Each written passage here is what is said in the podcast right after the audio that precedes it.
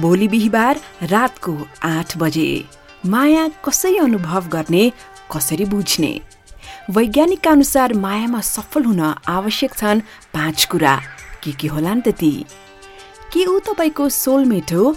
थाहा पाउन म खेलाउँछु एउटा लभ गेम।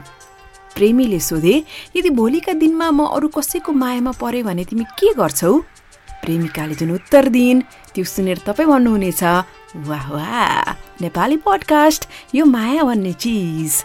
कस्तो कस्तो? Only on स्याप्सकास्ट